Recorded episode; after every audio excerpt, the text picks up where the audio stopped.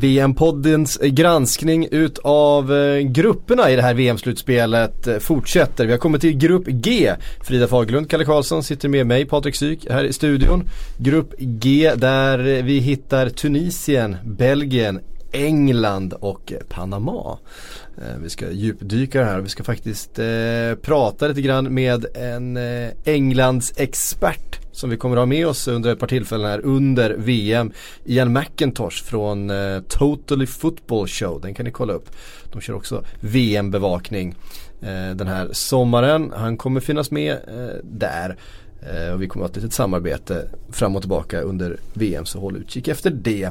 Men jag tänkte att vi inte skulle börja i England, så vi suger på den karamellen lite grann och så sätter vi tänderna i Tunisien, det första vi gör.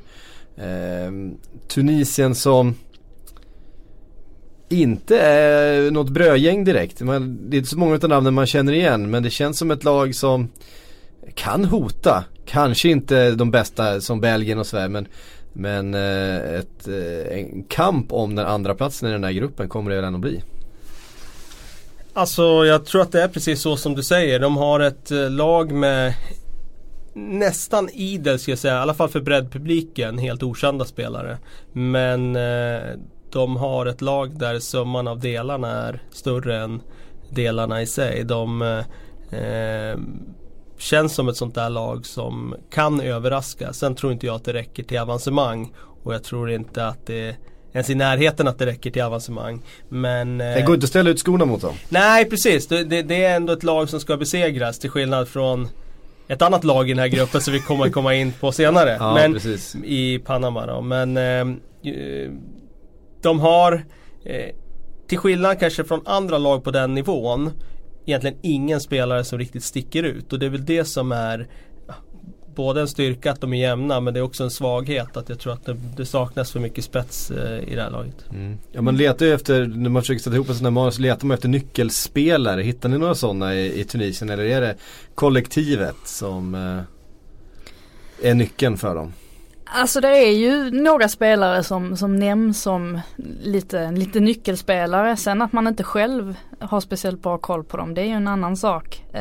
Sakni är en spelare som benämns som en sån som kan ha sina bra dagar, och Slitti och Kaui är också sådana här kreativa spelare som möjligtvis kan straffa vissa lag. Alltså det känns som att är det något lag som exempelvis ett sånt land som England ska förlora mot, så känns det lite som ett Tunisien. Känns lite som, på förhand, som en klassiker. England åker ut mot Tunisien liksom efter såhär, tidigt ledningsmål för England, blir passiva, Tunisien trummar på. Jag tänker såhär, jag ser Island framför mig här. Ja, jag gör inte det, men det är klart att det här är ju ett lag som är de är jämförbara med Island i kvalitet, eller kanske till och med snäppet bättre, men det är ungefär den nivån. De har ju lite spelare som har nosat på Premier League i alla fall. Bellanova i försvaret som var i Leicester. Ingen noterade nog honom i Leicester, men han var där i truppen i alla fall. Han gjorde väl något inhopp här och där. Mer än så var det inte. Wabi Kasri var ju i Sunderland och han lyckades ju inte där. Samtidigt ska man komma ihåg att Sunderland var ju i en monumental kris under den perioden, och kanske inte var så himla lätt att prestera som offensiv spelare i det Sunderland. Han gick ju till Rennes sen, och han har dunkat in 9 mål den här säsongen där, och det är ju ganska starkt ändå i Liga. Så att det är väl en sån spelare som i alla fall har lite erfarenhet från de stora ligorna. Sen om man sätter sitt VM ihop till Kasri, då tror jag att man är ganska illa ute. Dock satt jag faktiskt och kollade nu på Tunisien i deras träningsmatch mot Portugal, och förvånansvärt faktiskt ett Ronaldo-löst Portugal dock. Men i övrigt såg det ut att vara ett hyfsat ordinarie Portugal, och Tunisien spelar faktiskt rätt bra fotboll. Som man kan ana finns det en del teknisk kvalitet. De kan hålla Nordafrika, då är det mycket precis. Teknik. De har förmågan att hålla i bollen och spela sig fram. Sen gör de ju inte så mycket mål. Vad jag förstår gjorde de 11 mål på 6 matcher i kvalet, och då gjorde de 4 av de målen i en match. Så det är inget offensivt lag så som kan liksom avsluta anfallen. Men de verkar ju också vara rätt stabila defensivt. Känns som ett land som kommer att spela rätt många 0-0 matcher kanske. I alla fall inte göra så många mål då framåt. Nej, och frågan är hur det då räcker till, för de ställs mot ganska tufft motstånd i den här gruppen. Vi rör oss vidare till det som ju måste benämnas som gruppens favorit och ett dark horse trots alla stora namn i Belgien. En dark horse hela den här turneringen på något sätt, för att tittar man på det här laget och startelvan som de kommer ställa upp, så är det ju internationella superstjärnor faktiskt på i stort sett varenda position. Ja, och kan man peta Nangolan och det fortfarande finns extremt mycket kvalitet i ett lag, då är det hyfsat stabilt. Precis som du säger, det har inte snackats alls lika mycket om Belgien nu jämfört med för några år sedan när det var sån otrolig hype, och det är väl för att spelarna har gått och blivit lite äldre, men jag tycker att sånt som Kevin De Bruyne, han har ju tagit enorma eller ännu fler kliv den här säsongen, och känns som att han är på toppen av sin karriär till och med då. Nu har han Eden Hazard som kanske inte har fått lika mycket rampljus i år på grund av just De Bruyne, men som världsklasspelare självklart. Det enda frågetecknet jag sätter egentligen, det är ju kring förbundskaptenen Martinez. I media så där så har det ju men både De Bruyne och andra spelare också har ju gått ut och riktat lite kritik mot honom under årets gång, och det skvallrar väl om att det kanske inte står helt rätt till däremellan, men givetvis en kandidat att gå långt. Nycklarna i det här laget, Kalle, är det som att, alltså, vi var inne på det för 2 år sedan i EM där man tyckte att de på pappret hade kanske det bästa laget av alla, men Wilmots som det var då fick inte ihop liksom laget att spela, dra åt ett håll. Är det den viktigaste nyckeln för dem, att Martinez får det här laget att verkligen fungera som ett lag och inte 10 eller 11 spelare som spelar för sig själva? Det som var slående i EM var ju, precis som du säger, att Wilmots inte fick ihop det, men det som verkligen var påtagligt var att han inte ens fick ihop det rent taktiskt. Så det ska jag nog säga faktiskt, när man har den här typen av supermaterial är nyckeln. Jag upplevde inte att de var ett lag som drog åt olika håll med viljor och sådär innanför omklädningsrummets väggar, även om det säkert fanns kanske ett visst mått av det när resultaten inte gick med dem. Men framförallt tycker jag att de hittade inte rätt sätt att spela, och det kommer vara nyckeln nu för dem. Kan de bara hitta rätt roller för sina spelare, så tror jag att de kommer få till det riktigt bra. Sen kommer det ju såklart vara en tuff väg fram för dem i en kvartsfinal om de når dit, vilket man får förutsätta att de ändå gör. Då är det väl Brasilien, tror jag, de stöter på, och ja, det är klart att det kommer vara tufft där, men de har material för att liksom hota fram hela vägen. Det är fel. Okej. Ja, de möter ju grupp H. Okej. Gruppen med Senegal, Colombia, Japan och Polen. Så att i en kvartsfinal. Ja, en kvartsfinal. Nej, det var det jag sa. Kvartsfinalen var det. Nu kommer jag med. Jag minns inte vad jag var. Vi får klippa här.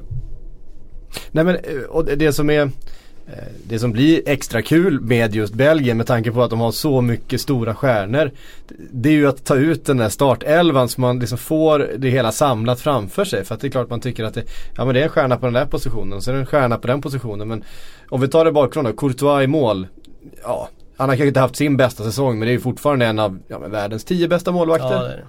Ja, det är det. Tvetydlig etta på den positionen. Backlinje med är det Alderweireld och Vertonghen. Kompani går inte riktigt att lita på rent fysiskt. Nej, det skulle jag säga att han inte gör. Sen är frågan om vilka man spelar i mittförsvaret. Är det Vertonghen och Alderweireld, eller är det Vertonghen som vänsterback? Där har ju lidat lite tidigare. Jag vågar inte svara på det riktigt. Däremot ska man komma ihåg, spela Vertonghen vänsterback så är ju inte riktigt lika bra där som man är som mittback.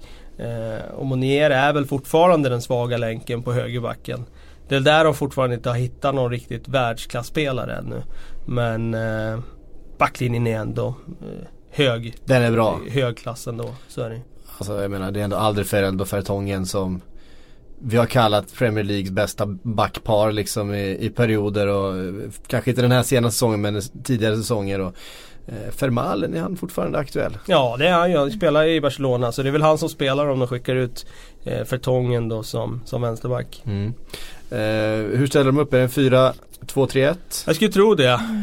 Med två sittande mittfältare. Det kan ju vara Moussa Dembele och Witsel. Och det är klart att det blir mycket fysik, men även en del teknik och passningsskicklighet också. Så att det är ju ett... Det blir tungt, svårt att ta bollen från det, ja, från det mittfältet. Ja, det är ett tungt centralt fält som ger hyfsat skydd för backlinjen också. Så att det är inte så mycket att anmärka på där. Nej. Och där framför då så blir det ju förstås en Kevin De Bruyne på någon slags nummer 10-roll då. Ja, det skulle jag säga. Och Hazard till vänster och Mertens förmodligen då till höger. Och, ja, och Lukaku längst fram. Och Lukaku är självskriven längst fram. Och då har man ju Carrasco på bänken. Mm, liksom. Ja. Säger också en hel del. Carrasco, Batshuayi. Ja.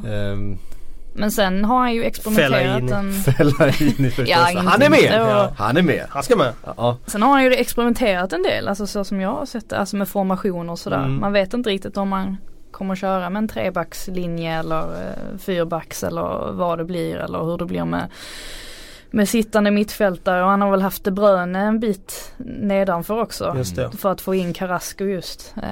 Så att det är spännande att se från första början hur han kommer att ställa upp. Alltså man känner, hittar han ett system där De Bruyne och Hazard länkar ihop på ett bra sätt, att deras fotbollshjärnor som är på en sån nivå att klickar de så är det ju inga andra lag som hänger med. Då kan de ju spela fotboll på en nivå som väldigt, väldigt få andra kan göra. Så är det ju bara. Men man ska ta sig dit också. Det är två killar som vill ha bollen ganska mycket och som vill styra ganska mycket av det där anfallsspelet. Även att de är ganska olika varandra i speltypen egentligen. Jag tror inte att det behöver bli något problem med rätt balans och med rätt roller, för att De Bruyne spelar ju faktiskt med en viss David Silva i City som också vill ha bollen rätt så mycket, och det funkar ganska bra där. Så att det handlar bara om att hitta rätt balans och rätt arbetsfördelning, och gör de det så tror jag verkligen det kan se riktigt bra ut i det här mästerskapet. Sen hur långt det räcker, om det är förbi kvartsfinal, det får vi se, men de har kapacitet för det. Och mycket faktiskt, precis som du startade med Frida, jag tycker mycket, just i Belgiens fall handlar mycket om förbundskaptenen. Kommer han att få ihop det här? Mm. Kommer han det då? Det är Roberto Martinez, han kommer ju med ett, förstås hyfsade meriter från England, men lämnade ju Everton inte direkt som en vinnare, och en kille med skyhöga priser på sina aktier. Ja, jag tror det var i hösta som De Bruyne gick ut i media och var väldigt hård och kritisk, och då hade de ju kvalificerat sig. Det är ganska enkelt. Vad var det man missnöjd över då? Han tyckte inte att de hade ett specifikt sätt att spela på. Okay. Och det ser man ju med tanke på att han byter mycket formationer och sådär. Och det kanske inte är helt bra alltid att man gör det. Vissa spelare kanske föredrar att man sätter liksom ett sätt att spela på, och uppenbarligen var det som De Bruyne eftersökte, och det känns inte som att han är en spelare som brukar gå ut och svinga särskilt mycket i media, så det var just därför man reagerade lite extra när han gjorde det. Getting engaged is a moment worth cherishing. A one-of-a-kind ring that you design at Blue Nile can help your love sparkle. Just choose your diamond and setting. When you found the one, you'll get it delivered right to your door. Finding the right engagement ring can be nerve-wracking. At Blue Nile, you'll have the expert guidance needed and a diamond guarantee that ensures you're getting the highest quality at the best price. Cherish all of life's moments and save up to 30% at BlueNile.com. That's BlueNile.com.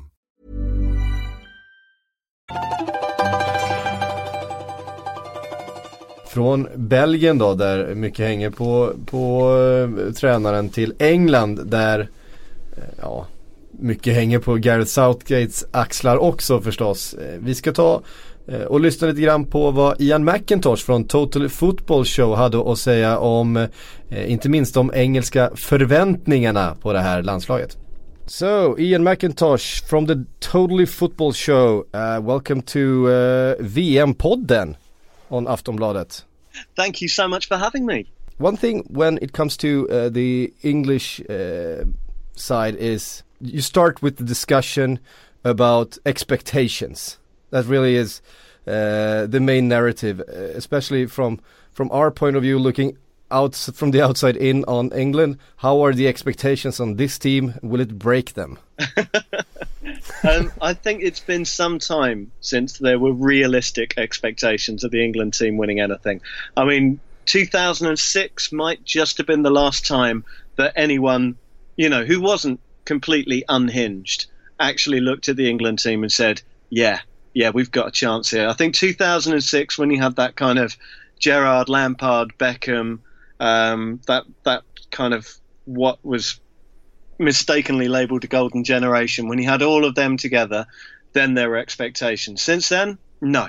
I mean, we're in a strange position where Gareth Southgate has got the job largely on the basis that, A, there's no one else, and B, he seems quite nice.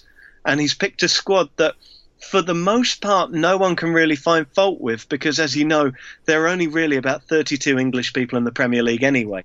So we're just kind of going with what we've got. If we get out of the group stage, I think that would be nice.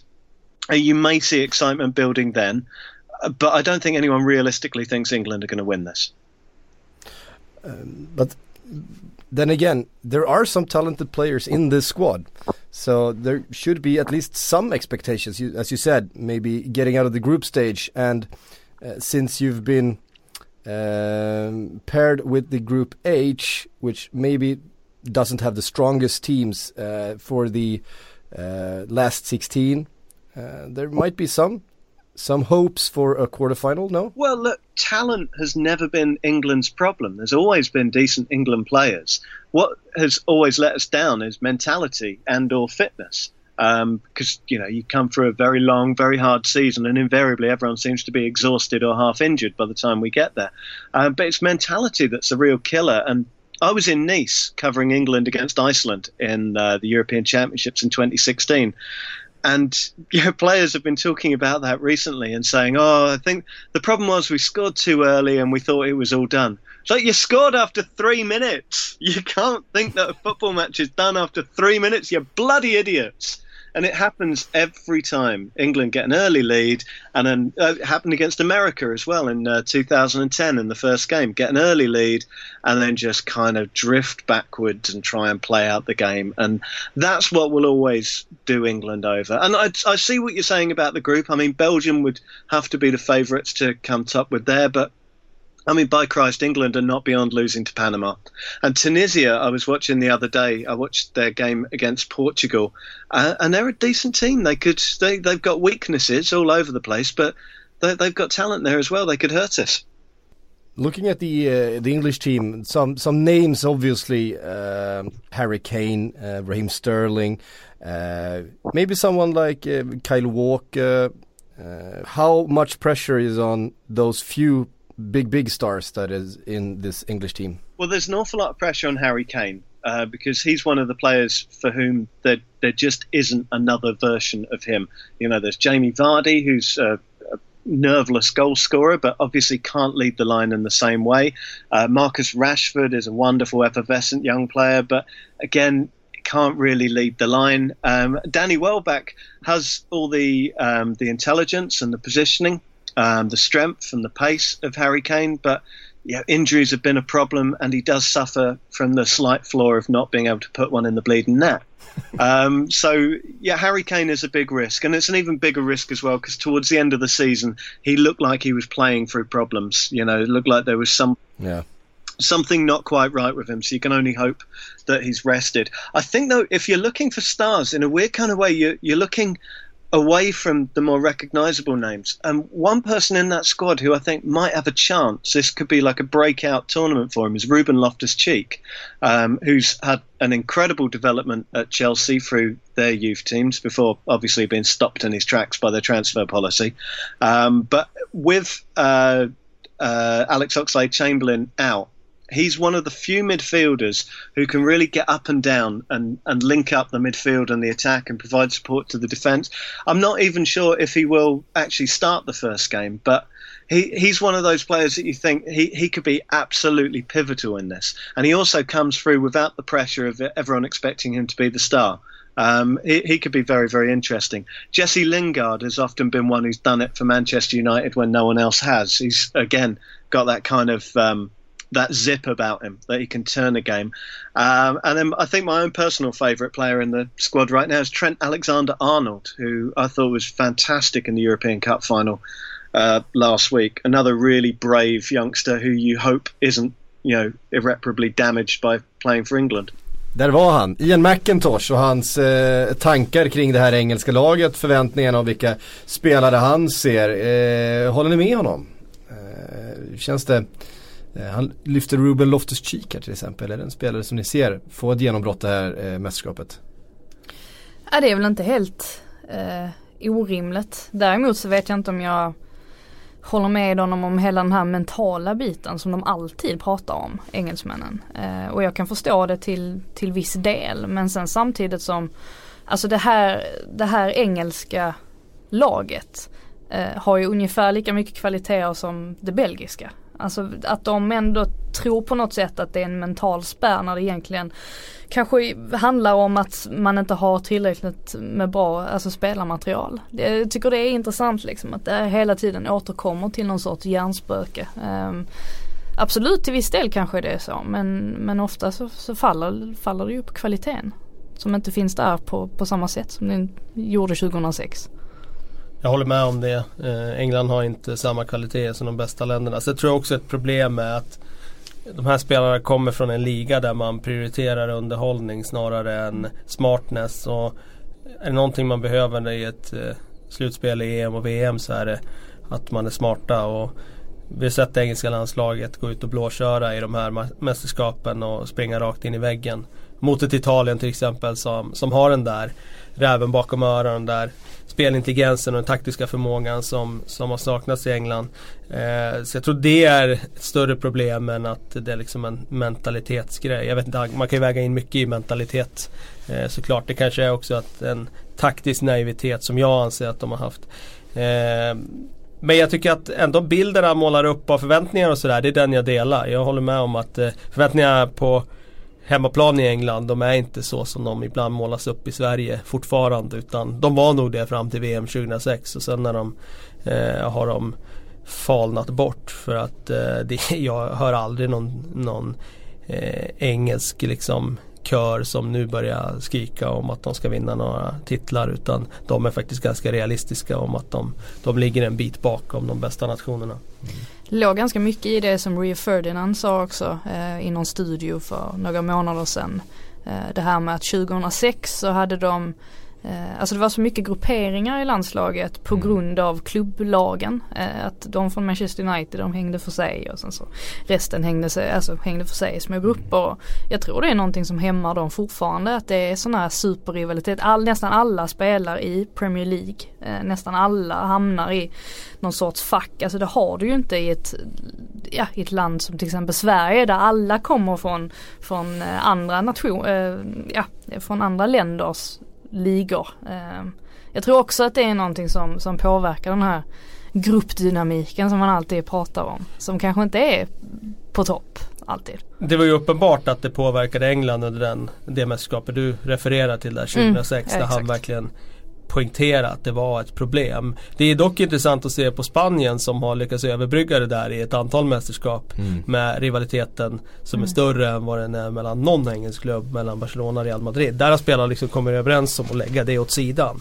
Och det blir intressant att se om England kan göra samma sak, för att det behöver de ju göra om de ska lyckas i ett mästerskap nu då. Men för att knyta an till det du sa där med Loftus-Cheek också där. Han har ju liksom en dimension i sitt spel att han kan komma in och röra om. Så har jag sett honom. De få inhopp han gjorde i Chelsea-tröjan, då tycker jag att han kommer in och kan liksom förändra en matchbild. Han har verkligen spetskvaliteter. Dock ser jag ett problem i att jag tror inte att han kommer att starta. Och frågan är var, hur och i vilka lägen han kommer få chansen att komma in. Det finns ändå en del spelare som slåss om de där inhoppen med Lingard och med många spelare i den där offensiva leden. Wardy ska väl in och springa i slutet av matcherna och så vidare. Så jag spelar om 3-4-3 så tror jag inte att han kommer starta, men det vore spännande att se om han fick chansen i någon inhopp. Ja, för det vi tror då i en 3-4-3, först målvakterna har vi inte pratat så mycket om, där har det varit ganska mycket frågetecken. Joe Hart som har varit given första keeper under många år, han är inte ens med i truppen nu. Inte konstigt överhuvudtaget med tanke på hur hans utveckling har varit de senaste åren. Han tar ju inte plats i West Ham heller nu för tiden. Han kan ju inte slänga sig åt vänster. Nej, in med Nick Pope istället. Ja, Nick Pope, vem har skrivit den historien bäst? Är det har vi något dokument att hänvisa till? För hans resa den här säsongen har varit fenomenal. Gått från att vara cementerad andra keeper i Burnley till att åka på VM med England. Och ha någon slags chans att spela. Alltså, rent formmässigt så har han varit den bästa målvakten utav de tre den här säsongen, tycker jag. Men vi tror väl ändå att det är Pickford som startar. Ja, jag tror att Butland är tvåa också före Pope.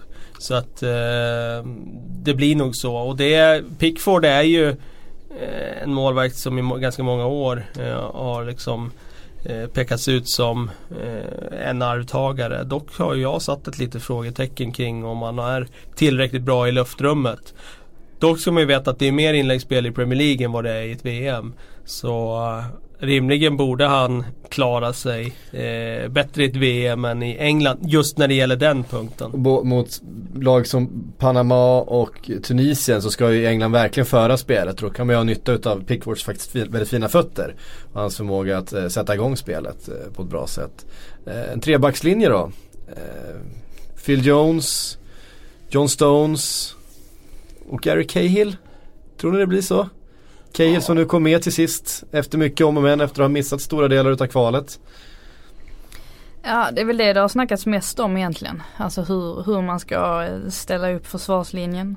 Sen vet man ju inte heller vilka som är skadefria. Alltså en sån som Jones, han är ju skadad varannan vecka. Ingen aning om hur hans status är just nu. Förhoppningsvis god.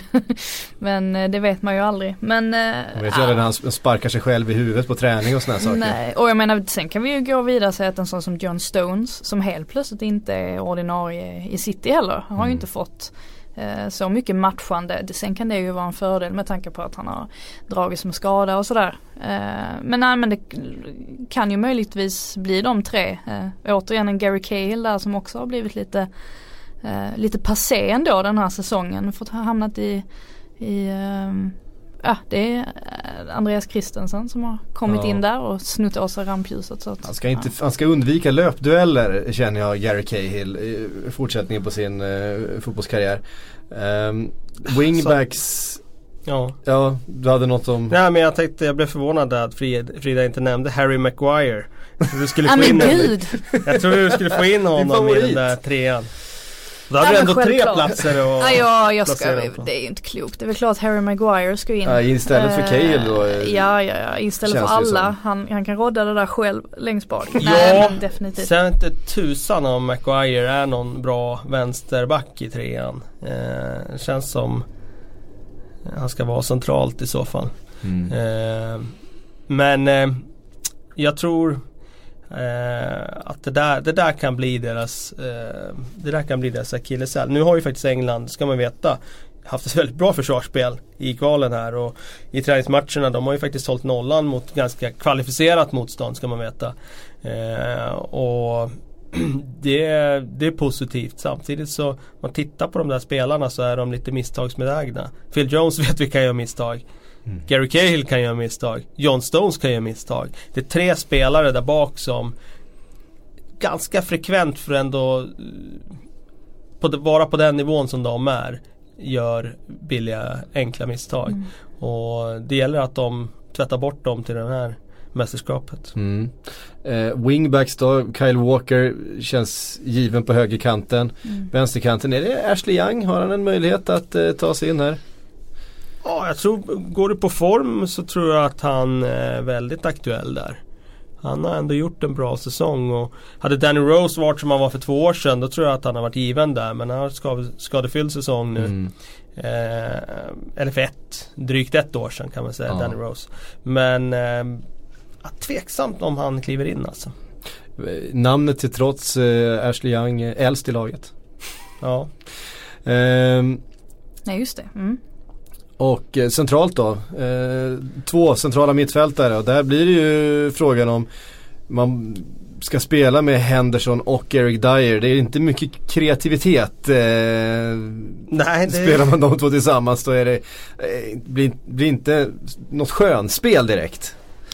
Nej, det är synd också om Oxlade-Chamberlain här, som nog hade faktiskt kunnat spela till sig en plats i startelvan, och som gick och skadade sig. Han skadar sig alltid lagom till ett mästerskap. Det börjar bli en vana det här. Nej, men där tappar man ju såklart en... Dier känns ju given, men där bredvid är det ju lite beroende på hur man vill spela också, hur man ska ta sig an matchen. Ja, och det säger väl någonting också när vi säger att Eric Dier är given, för jag tycker inte att han skrämmer inget lag på VM-nivå. Begränsad, helt okej spelare för Tottenham, men han är inte supergiven där.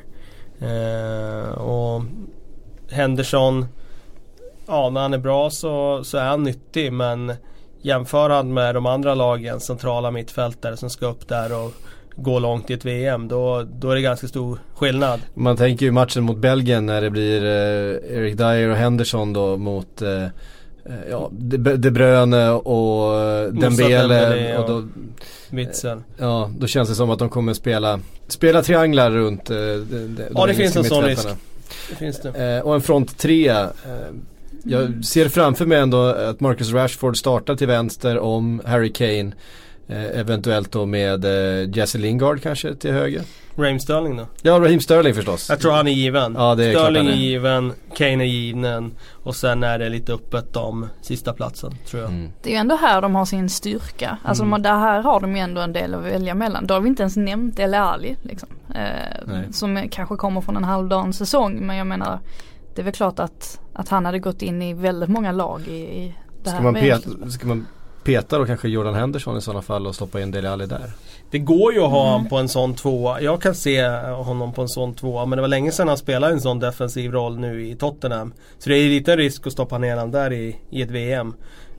Men jag kan se honom utifrån hans egenskaper spela på en 2 där, med mer en rent defensiv spelare bredvid sig då i så fall. Mm. Ja, ett ungt lag.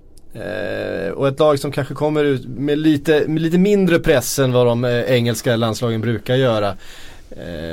Och med det så rör vi oss vidare till det sista laget i den här gruppen, som är Panama. Nu ser ni nu får ni blicken. Vad vet vi om Panama? Ge mig era nyckelspelare. Ja. Jag måste ta fram mina anteckningar här, för det här är inga spelare som man liksom är familjär med. Men de har ju då 6 spelare som spelar i MLS, och det är Fidel Escobar, Michael Murillo och Harold Cummings, Adolfo Mercado och Roman Torres. Och det är klart, de spelarna sticker väl ut i det här sammanhanget. Är det Torres som är Gustav Svenssons lagkamrat? Ja, det är det väl, va? Ja, det är det nog. Ja, lite inside där ändå, Gustav Svensson.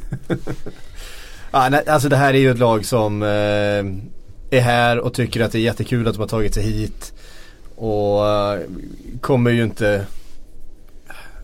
Alltså man ser ju inte de tar några poäng. Nej, jag kan inte se det. Det står ju 1000 gånger pengarna för att vinna VM. Det borde stå ju 100 000 gånger pengarna att de tar sig vidare ur den här gruppen. Det ska inte gå. Alltså, de förlorade alltså en träningsmatch mot Schweiz här för någon månad sedan med 6-0. Ja. Och gör du en dålig match mot Schweiz, om du är ett svagt lag, då förlorar du med 3-4-0. Men att det rinner iväg till 6-0, det säger ganska mycket om att det här är ett lag som... har halkat in i de här sammanhangen på ett ganska rejält bananskal. Det är första gången de är här, såklart. Mm. Det är ett land som tog sig hit på ett väldigt kontroversiellt mål med väldigt, väldigt mycket tillfälligheter och marginaler. USA förlorade alltså mot Trinidad och det gjorde att de tog sig till mästerskapet. De är ju här mer för att USA sjabblade så oerhört i det här kvalet snarare än någonting annat. USA vann alltså mot Panama i höstas i en VM-kvalmatch med 4-0 hemma. Mördar dem fullständigt. Så att USA är ett mycket bättre lag, men det är Panama som är i VM. Och det är såklart fantastiskt för det här lilla landet. Presidenten där, han utförde ju en helgdag när de lyckades säkra avancemanget. Och det... Ja, det säger väl någonting om hur stort det är för dem att bara vara här. Ja. Jag ser framför mig hur spelarna kommer ut på arenorna och tar selfies liksom med läktarna i bakgrunden snarare än att göra några några skrällar här. Mm. Å andra sidan de förlorade nog bara med 1-0 mot Danmark, tror jag. Stämmer. Såg den matchen faktiskt av någon anledning. Det var nog inte så mycket den kvällen. Annat på tv. Och då, det gjorde de ju rätt så bra. Christian Eriksen var i princip osynlig hela den matchen. Så något rätt gjorde de ju uppenbarligen. Men de kanske kan sticka upp ibland. Men... Det jag känner att man kan få kanske av ett sånt här lag som... De spelar ju helt utan press.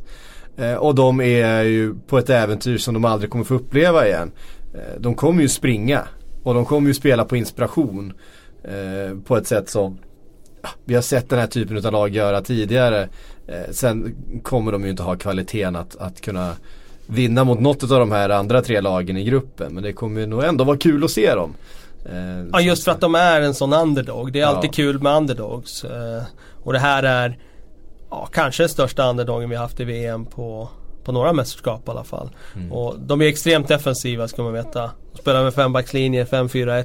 Och det är ganska många som gör det i VM. Men det här är det absolut mest defensiva laget. Det här är liksom en 5-backslinje som ibland ser ut som en 7-backslinje. Och det är rakt, enkelt spel. Det är inte... Jag upplever ändå, nu när jag kollat på många lag inför det här mästerskapet, att många vill spela. Ta Tunisien till exempel. De vill spela upp bollen från målvakt och från insparkar och sådär. Det här är inget sånt lag. Det här är mer fysik. Skicka upp bollen snabbt på forwards. Försök skapa någonting av det. Och de har ju ingen press på sig heller av någon hemmaopinion som vill att de ska bjuda på någon underhållning eller så. Utan de kommer kunna få spela precis hur de vill. Och... Ja, det kanske gör att de kan störa vissa lag en bit in i matchen i alla fall. Hålla oavgjort. Hålla nollan till paus. Ja, precis. Får man inte lite vibbar ändå från Sverige, Trinidad? Att ja, men absolut. England, absolut. Panama, 0-0 i 85. Ja, just det. Ja, eller 0-0 som mot Trinidad hela matchen kanske. Ja, usch. Nej, men det är ju rätt talande när man hittar sånt här namn som Ismael Diaz i det här laget då, från Deportivo. Och då tänker man ju att det här kanske är någon liksom fin. Men han spelar alltså Deportivos B-lag i Segunda Division. Och det säger väl någonting om det här materialet de har att jobba med. Mm. Titta på den här gruppen då. Känns som att gruppvinnare Belgien, det kan inte stå i speciellt höga odds. Nej, nu kommer inte jag ihåg om jag satte England eller Belgien som gruppetta, men jag tror det nog får bli Belgien ändå. De har i alla fall högst favoritskap. Sen vet man ju aldrig med England, de kan spattla till liksom. Ja, England på andra plats, eller har Tunisien en chans att skrälla sig vidare till en åttondelsfinal? Nej, det blir England som tar den positionen. Om jag säger 0-1-2 0-1-2, vad tänker ni på då? Ungefär som Sveriges 1-2, 1-2 från VM 90. Men Tunisien har alltså en sån rad när det gäller deras resultat i VM-sammanhang. 3 senaste VM-erna. Det är den raden. 0 segrar, 1 oavgjord, 2 förluster. 3 mästerskap i rad. Och jag tror inte det blir så den här gången. Jag tror de tar en seger. Men det säger väl ändå någonting om att de är en bit ifrån att störa England. Då kan de kanske ta sin första VM-seger någonsin då mot Panama. Ja, inte någonsin, men... på bra länge i alla fall. Ja. Så är det ju. Jaha, det blir spännande att se fram emot grupp G. Om ett par dagar så får vi mer Sillypodd. Det svänger rejält ute i ryktesmaskinerna. Och sen återkommer vi då med den avslutande grupp H innan vi byter lite skepnad igen på den här VM-podden och vi helt enkelt rör oss in mot själva mästerskapet. Mer information om hur vi publicerar våra poddar framöver då. Men på återhörande från grupp G så hörs vi om ett par dagar.